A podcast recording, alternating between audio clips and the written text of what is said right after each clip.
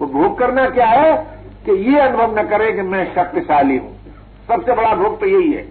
जिस वक्त व्यक्ति को ये मालूम होता है कि मुझमें सामर्थ्य है, मुझमें सामर्थ्य है, मैं शांत हूँ, मुझको कुछ नहीं चाहिए मुझे मेरे जीवन में से दुख निकल गया, ये जो किसी गुण के साथ, जो अहम का संबंध है, किसी गुण विशेष के साथ जो अहम का संबंध है, ये क्या है? ये योग का भोग है। जब हम और आप अपने आप आए हुए योग का भोग नहीं करेंगे तो योग जो स्वभाव से गतिशील है, वो हमें पराधीनता से, स्वाधीनता की ओर ले जाएगा, जड़ता से, चिन्मयता की ओर ले जाएगा, अभाव से, पूर्णता की ओर ले जाएगा, मृत्यु से अमृत की ओर ले जाएगा। ये ये, ये, ये नियम ही है। तो तात्पर्य क्या निकला? कि तात्पर्य ये निकला कि योग का भोग न करने चिन्मय दिव्य जीवन की प्राप्ति होगी। ये भी बात जरा संकेत ही समझना चाहिए। कह, समझना कहना तो ये चाहिए कि दिव्य चिन्मय जीवन जो है उससे उससे अभिन्नता होगी। उसके और अपने बीच में भेद का नाश नहीं होगा। जब भेद का नाश नहीं होगा, तब तब अपने आप अपने आप प्रेम की अभिव्यक्ति होती है। इससे तात्पर्य क्या निकला? कि अपने आप आए हुए योग का भोग न करने से नित्योग, बोध और प्रेम की अभिव्यक्ति होगी।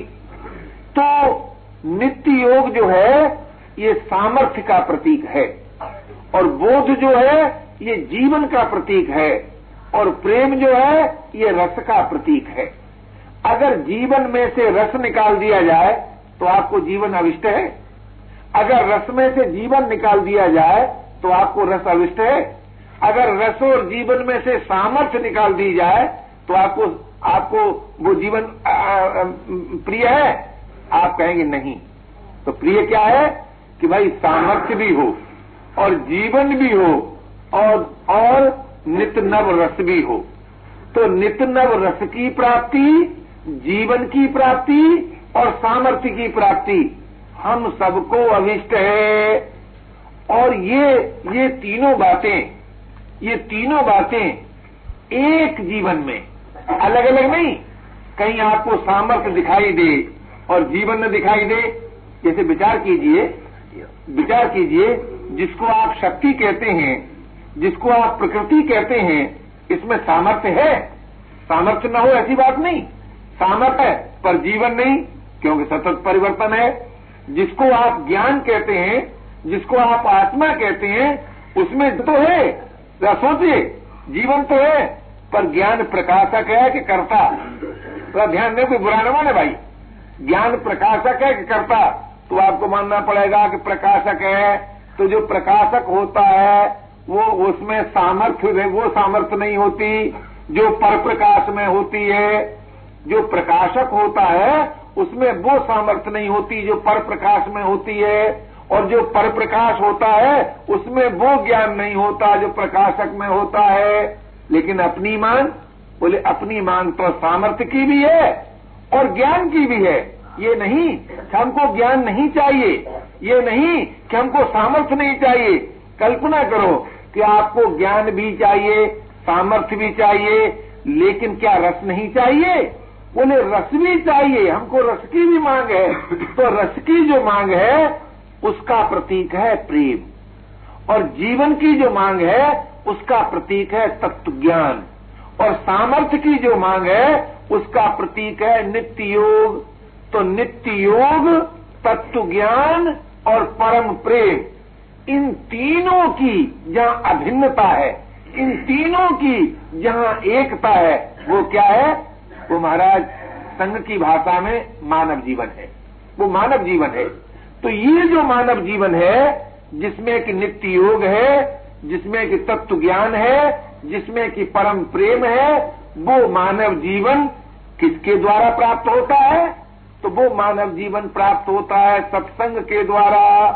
और किस प्रकार के सत्संग के द्वारा प्राप्त होता है? कि वो उस प्रकार के सत्संग के द्वारा प्राप्त होता है कि जिसमें कि जिसमें लेस मात्र भी श्रम नहीं है। जो सुख का व्यय, सदव्यय नहीं कर सकता, वो दुख का सदव्यय कर ही नहीं सकता। तो आज हमारी दशा क्या है? सुख काल में तो सुख का भोग करें। और जब दुख आए, तब असंग होकर के दुख से मुक्त हो जाए। ये बात कभी नहीं बनेगी। ये बात नहीं बनेगी। आपको यदि यदि असंग होना है तो सुख से भी असंग होना है और दुख से भी असंग होना है। केवल दुख से असंग हो जाए और सुख का भोग करते रहें। केवल दुख से असंग हो जाए और सुख और शांति का भोग करते रहें। तो मेरा तो अपना ऐसा विश्वास है कि आपको जहाँ दुख से असंग होने का की बात है, वहाँ सुख और शांत से भी असंग होने की बात है। वहाँ स्वाधीनता में भी रमण न करने की बात है।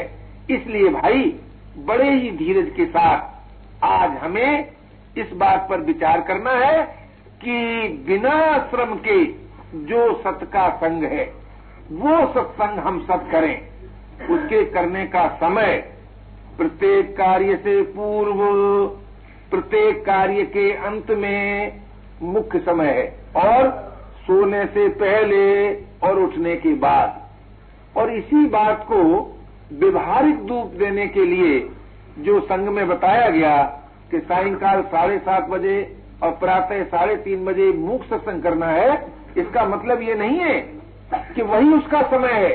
इसका मतलब केवल इतना है कि आपको ये इस बात की याद आए क्या भाई हम और हमको कुछ देर शांत भी होना है, विश्राम भी करना है। और आप कहें कि विश्राम तो हम घोर नित्य सुसुप्ति में करते हैं। तो जो चीज़ अपने आप होती है ना, उसमें कर्तृत्व तो होता ही। और जिसमें कर्तृत्व तो नहीं होता, उससे करने का राग नाश नहीं होता। इसलिए भाई, ये जो सत्संग करने की रुचि है, सत्संग करने का जो राग है, उसकी निवृत्ति के लिए हम सबको श्रम रहित होकर सत का संग करना है। क्यों? सत उसे नहीं कहते, जिससे देश काल की दूरी हो। सत कहते ही उसको है, जो सर्वत्र हो, सर्वदा हो तो जो सर्वत्र सर्वदा है, उसका नाश कभी हो ही नहीं सकता। और जिसका नाश कभी नहीं हो सकता, वो हमसे दूर नहीं हो सकता। जो हमसे दूर नहीं है, उसमें प्रेम हो सकता है। उससे योग हो सकता है, उसका बोध हो सकता है, उसके लिए कोई श्रम नहीं अपेक्षित होता। योग श्रम नहीं है, बोध श्रम नहीं है, प्रेम श्रम नहीं है। इसलिए जो अविनाशी जो अविनाशी तत्व, सर्वत्र सर्वदा जो का क्यों है, सर्वत्र सर्वदा जो का क्यों है, उसमें हमारा योग हो तो कैसे होगा कि जो जो सर्वत्र सर्वदा नहीं है उसकी कामना के त्याग से। तो तात्पर्य क्या निकला कि कामना का त्याग योग का साधन। भाई, कामना का त्याग योग का साधन क्यों हो गया? कि कामना कहते किसको? जरा सोचिए तो सही। कामना का अर्थ क्या है? जो हमारा वस्तु से संबंध जोड़ दे, चाहे वो वस्तु के स्थान पर शरीर हो, चाहे मन हो, चाहे प्राण हो, चाहे इंद्रियाँ हो, और चाहे बुद्धि हो, और चाहे समस्त सृष्टि हो। जो सृष्टि से संबंध जोड़ने वाली बात शक्ति है, जो सृष्टि से संबंध जोड़ने वाली प्रवृत्ति को, जो सृष्टि से संबंध जोड़ने वाली प्रवृत्ति है, उसी का नाम है कामना। आप कहेंगे, कामना तो कोई प्रवृत्ति नहीं मालूम होती। बड़ी भारी प्रवृत्ति है कामना महाराज। क्यों? जितनी प्रवृत्तियाँ आप देखते हैं, उसके बीज रूप में कामना ही तो है। और क्या बताइए जरा? बीज रूप से कामना ही तो है। शुक्ला जी के मन में कामना उठी कि शांत को बिहार में बिठाना चाहिए। बिचारे बिचारे, बुधिया जी, फंस गए बुरी तरह से। और कैसे फंसे? ये मानकर फंसे कि को फंसाना है। ये मानकर नहीं फंसे कि मैं फंस रहा हूँ। फंसे तो बड़ी बुद्धिमानी थे। और ये सोचकर फंसे कि इस इस आज़ाद पक्षी को पिंजड़े में बंद करना है। और उन्होंने अपने मन की बात पूरी करी ली किसी सीमा तक कर लिया बंद। लेकिन लेकिन जरा सोचिए हम लोगों का संबंध तो उससे है उससे है कि जिसकी प्राप्ति वस्तु से संबंध विच्छेद करने पर होती है और वस्तु से संबंध विच्छेद करने का ही दूसरा नाम कामना रहित होना है। तो जब कामना रहित होने से योग की प्राप्ति होती है तो मैं आपसे पूछता हूँ कि पराधीनता कामना पूर्ति में है कि कामना के त्याग में? तो हर एक भाई को, हर एक बहन को ये बात माननी पड़ेगी कि भाई, पराधीनता कामना पूर्ति में है, कामना त्याग में नहीं। हम बोलने में पराधीन हो सकते हैं, न बोलने में नहीं। कोई सुनने में पराधीन हो सकता है, कि न सुनने में नहीं। कोई देखने में पराधीन हो सकता है, किंतु न देखने में नहीं। तो ये जो न देखने से, न सुनने से, न बोलने से, न सोचने से जिसका संग होता है जिसका संग होता है, वो है मूक सत्संग। मूक सत्संग। तो कामना रहित होने से योग की प्राप्ति होगी और वो योग की प्राप्ति, वो योग की प्राप्ति किसी परिस्थिति पर निर्भर नहीं, किसी देश काल पर निर्भर नहीं। वो सर्वत्र हो सकती है, सभी को हो सकती है। तो जब हम जब हम कामना रहित होकर विश्राम करें, या हमको विश्राम मिले, या विश्राम का संपादन हो, तब कुछ देर के बाद मन में उथल पुथल मचती है। आप लोगों की भाषा बोलता हूँ कि मन में उथल पुथल मचती है। मेरी अपनी ये भाषा नहीं है। मेरी भाषा तो ये है कि मन में तो न उथल है, न पुथल है। वो तो जैसे तुम, तैसा तुम्हारा मन। तो उथल पुथल क्या मचती है? कि उससे पूर्व जो भुक्त भुक्त इच्छाओं का जो प्रभाव है, वो प्रभाव मिटने के लिए प्रकट होता है। जिसे आज लोग मन की चंचलता कहते हैं, जिसे आप मन का विकार कहते हैं, वो विकार नहीं है। वो तो भुक्त भुक्त इच्छाओं का प्रभाव जो दबा हुआ था, मवाद के रूप में, वो प्रकट होता है नाश होने के लिए। किंतु हमसे भूल क्या होती है कि जब वो विकार प्रकट होता है नाश होने के लिए तब उससे भयभीत हो जाते हैं और भयभीत होकर ये मानने लगते हैं हा हा हमारा मन तो बहुत खराब, हमारा मन तो बहुत खराब। तो ये जो हमारी मान्यता हो जाती है कि हमारा मन बहुत खराब, वो बेचारा मन थोड़ी देर के लिए दब जाता है, दब जाता है। क्यों दब जाता है? कि मन नहीं चाहता कि आप उसके द्वारा दुखी हो। मैं सच कहता हूँ, मन ये नहीं चाहता कि आपके द्वारा दुखी हो। दब जाता है, फिर देखता ही, फिर फिर वो अनंत की कृपा शक्ति फिर देखती है कि अच्छा इस वक्त तो ये ये शांत हो गया, ये भयभीत नहीं है तो फिर मन का विकार प्रकट होता है, जिसे आप कहते हैं विकार। वो प्रकट होता है केवल इसलिए कि वो अनंत की कृपा शक्ति उसका नाश कर दे। और और मन को निर्बल बनाकर, मन को निर्बल बनाकर योग की योग की दृढ़ता कर दे। होती तो वो सब बात इसलिए है लेकिन हम लोग उससे सहयोग नहीं तोड़ते उससे भयभीत होते हैं अथवा उसका सुख लेने लगते हैं। तो भाई उत, उत, उत्पन्न होने वाली उथल पुथल से हम आपको हमको और आपको भयभीत नहीं होना चाहिए। उससे सुख नहीं लेना चाहिए उससे तदात्म नहीं रखना चाहिए। उसके बाद ही मन अपने आप निर्विकल्प हो जाएगा। और मन की जो निर्विकल्पता है ये बुद्धि को समता देने वाली है और इंद्रियों को विषय से विमुख करने वाली है। मन बुद्धि और इंद्रियों के बीच की चीज़ है। तो जब मन में संकल्प होता है, तब तब बुद्धि मन के अधीन होकर और मन इंद्रियों के अधीन हो जाता है। और जब मन इंद्रियों के अधीन हो जाता है तो इंद्रियाँ विषय, विषयों के अधीन हो जाती हैं। एक क्रम यह है। दूसरा क्रम क्या है कि जब मन निर्विकल्प होता है, तब इंद्रियाँ मन में विलीन होती हैं और जब इंद्रियाँ मन में विलीन होती हैं तो मन बुद्धि में विलीन होता है। और जब मन बुद्धि में विलीन होता है तो बुद्धि सम हो जाती है। एक क्रम है ये। तो ये जो मूक सत्संग है, ये बुद्धि की समता कहो, मन की निर्विकल्पता कहो, इंद्रियों की विषय विमुखता कहो, यहाँ से तो ये आरंभ होता है। यहाँ से तो ये आरंभ होता है। और इसका अंत कहाँ होता है? कि इसका अंत होता है शांति की असंगता से। समाधि की जो असंगता है, स्वाधीनता में जो संतुष्ट न होना है, वहाँ जाकर मूक सत्संग की समाप्ति होती है। और जहाँ मूक सत्संग की समाप्ति होती है, वहाँ अपने आप परम प्रेम की अभिव्यक्ति होती है। परम प्रेम की अभिव्यक्ति होती है तत्व ज्ञान की अभिव्यक्ति होती है, नित्य योग की अभिव्यक्ति होती है, अथवा यूँ कहो कि सामर्थ्य स्वाधीनता और रस की अभिव्यक्ति होती है।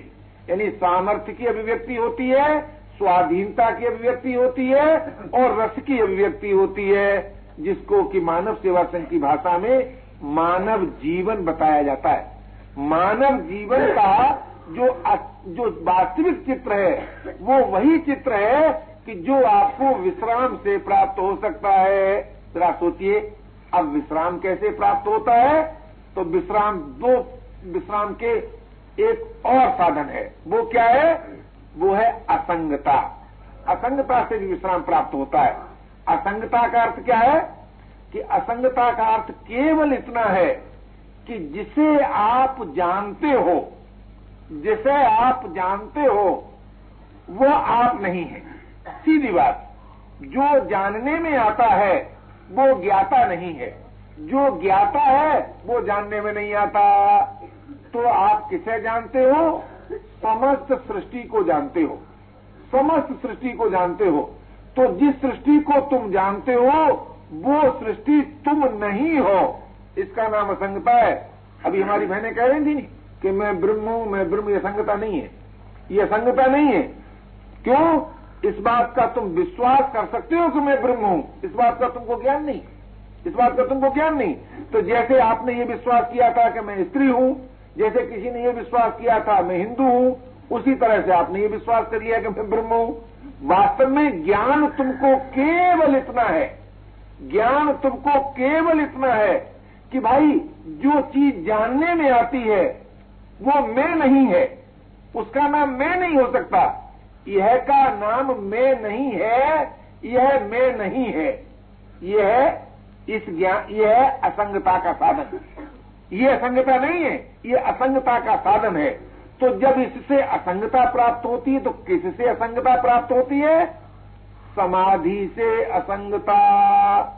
समाधि से। और भाई, अब लोग क्या सोचते हैं? कि हमको कर्म से असंगता प्राप्त हो जाए, चिंतन से असंगता प्राप्त हो जाए। अजी भाई, सोचो तो सही। कर्म से असंगता कर्म काल में कैसे प्राप्त होगी आपको? बताओ तो सही, कर्म काल में कर्म से असंगता प्राप्त नहीं होगी तो क्या प्राप्त होगी? कि कर्म के फल से असंगता प्राप्त होगी। कर्म से नहीं। निष्काम भाव से रोटी खाने से पेट न भरता हो, ऐसी बात नहीं। निष्काम भाव से कपड़ा उड़ने से शीत न मिटता हो, ऐसी बात नहीं। तो कर्म से असंगता नहीं होती। कर्म के फल से असंगता होती है। और असंगता किससे होती है भाई? और असंगता किससे होती है? कोई कहे कि हम चिंतन से असंग हो जाए। बोले, चिंतन से असंगता नहीं होती। चिंतन जब प्रियता के रूप में बदलता है, चिंतन जब प्रियता के रूप में बदलता है, तब उसमें कर्तृत्व के अभिमान से असंगता होती है। चिंतन में कर्तृत्व का जो अभिमान हो जाता है, बोले, उससे असंगता होती है। आगे कोई कहे तो फिर वास्तव में असंगता किससे होती है? कि भाई वास्तव में तो असंगता चिर शांत से ही होती है।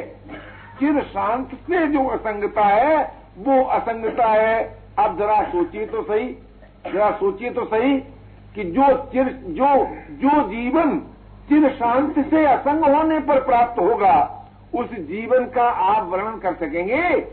नहीं कर सकते, किंतु प्राप्त कर सकते हैं। इसलिए भाई, असंगता से भी विश्राम मिलता है। विश्राम मिलता है। और और किस प्रकार विश्राम मिलता है? कि भाई शरणागति से भी विश्राम मिलता है। बोले, क्यों? शरणागति से कैसे विश्राम मिलता है? जरा विचार तो कीजिए।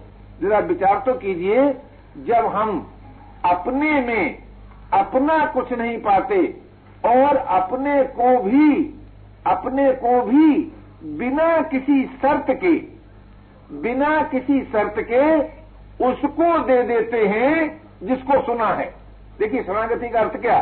शरणागति कोई अभ्यास नहीं है, शरणागति भाव है। तो शरणागति का अर्थ केवल इतना है कि उस सुने हुए प्रभु के समर्पित अपने को कर देना। वो निराकार है कि साकार है, वो सविशेष है कि निर्विशेष है, वो यहाँ है कि वहाँ है, इसकी कोई चिंता नहीं। है बस इतनी बहुत पर्याप्त है। है। और है का विरोध विवेक विरोधी नहीं है। है का जो विश्वास है, वो विवेक विरोधी विश्वास नहीं है। क्योंकि विवेक कार्य करता है, यह पर। है पर नहीं। यह पर। तो यह का जो विश्वास है, वो विवेक विरोधी विश्वास है। लेकिन है का जो विश्वास है, वो विवेक विरोधी नहीं है। आप कहेंगे तो उस है का विवेक में समर्थन भी तो नहीं है। बड़ी सुंदर तर्क है ये, और बड़ी ईमानदारी की तर्क है कि मान लिया, ये मान लिया कि यह में विवेक, यह में, यह का विश्वास, विवेक विरोधी विश्वास है, लेकिन है का है का विश्वास, विवेक विरोधी विश्वास न सही, लेकिन विवेक का समर्थन भी तो नहीं है।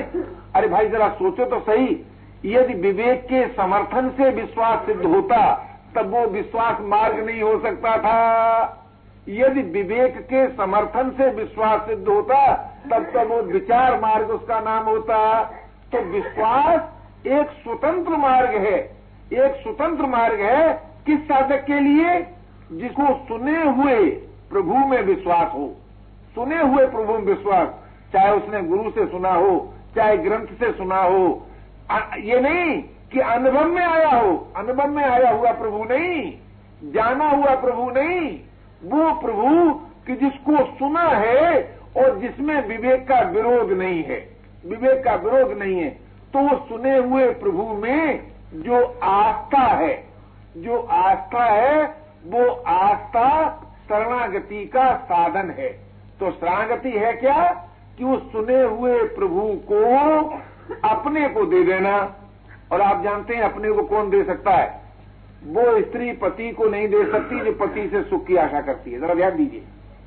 वो तो नाम लेती है कि मैंने अपने को दिया, वास्तव में वो लेने का तरीका है।